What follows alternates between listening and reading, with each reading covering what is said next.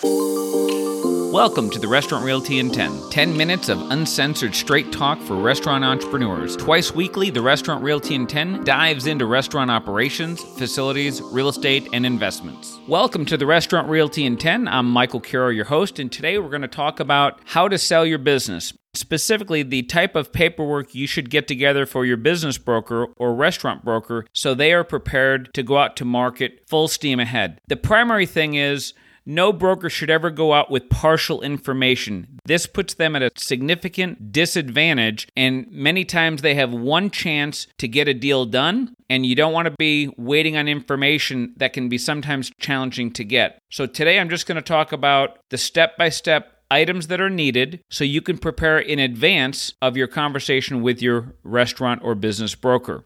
The first thing is is you're going to need to assemble a large volume of financial information. A minimum of your last 3 years tax returns, your last 3 years profit and loss statements. I personally like P&Ls with the percent column. This lets a buyer know in advance areas of improvement that they believe that they can put immediately into a P&L. A year-to-date P&L if you happen to be in the middle of a year, your latest balance sheet, but they may also want to see balance sheets from the last three years, December 31st of each year. Provide a lot of information. Your attorney and your CPA are also going to be very important to the transaction. So, getting their contact information, name, phone number, email address for both of those folks will be very important. Also, contact information for your bookkeeper and the type of software that you use to manage your restaurant, whether it's QuickBooks, Quicken, or some other software that can easily be used and translated into somebody else's system.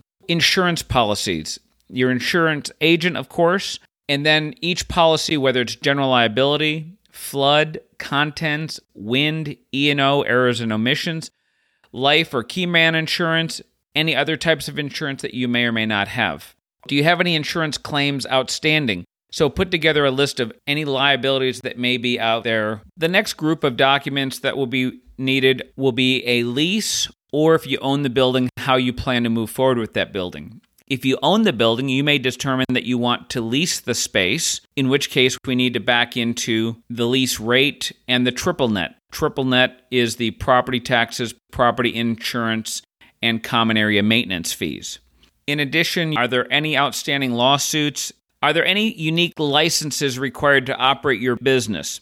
Each state has a different set of criteria, so having as much information and copies of your permits and licenses will be helpful and what entity those licenses are issued by. Obviously, your P&L is going to have your payroll. And so diving into your payroll is going to be very very important. Who are your salaried managers? What are their roles and responsibilities? Who are your hourly employees? Are any of them key to the business? Any type of information you can put on your employees, their names, their positions, how much time they've been with the company, and their current salary and wage will be very important. And then, are there any benefits that you provide to any or all of your employees that the new buyer would have to assume? Another important factor is why you're selling the business. If you're writing up a business summary your roles and responsibility that you currently play in that business that would have to be replaced with another owner or employee will be helpful. People sell businesses for a variety of reasons, and don't be embarrassed or shy about what your reason is. It could be that you don't even enjoy the business anymore. That's okay. It could be that you've been doing it for 30 years and you want to retire or just do something different. But having a summary of why you're selling is very important to a lot of buyers. So put some time and effort into that. I like to get into some granular details that are not going to be in the offering memorandum, but are questions that will come up later, such as what type of POS system, point of sale system, does your company use? Is there a transfer fee that the host company will be required for somebody to pay, whether it's the buyer or the seller? And what is the brand and software that's used? Also, you'll need to provide a complete vendor list and what products and services they provide. And it's also helpful to know if there's actually a contract or if it's simply month to month. We also want to provide a complete equipment list, identify any leased equipment, and provide details on that.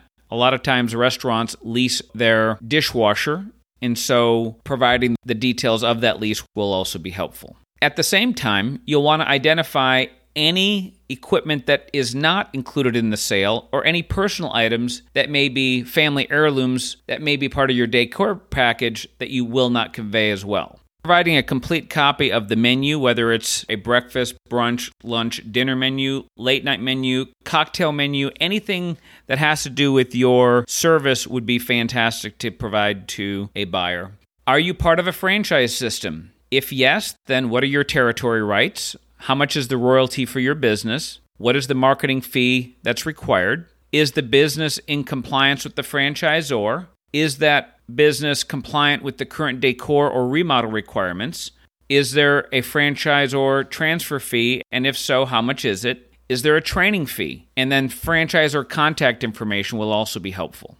As you dive into each of these questions, you'll uncover numerous other things that will be included in the information that will be provided to a prospective buyer. Make sure that you hire a broker that has sold a lot of restaurants, as I have found that restaurants are quite unique to the business world. You can visit my website for this complete list of requirements that you will provide to your restaurant broker. Thank you, and we'll talk to you next time. Thank you for listening to the Restaurant Realty in 10. If you're interested in restaurants, whether operations, facilities, buying, leasing, or investment, the Restaurant Realty in 10 is for you. Please subscribe to this podcast, and you can also visit therestaurantrealty.com for show notes, topics, and additional information.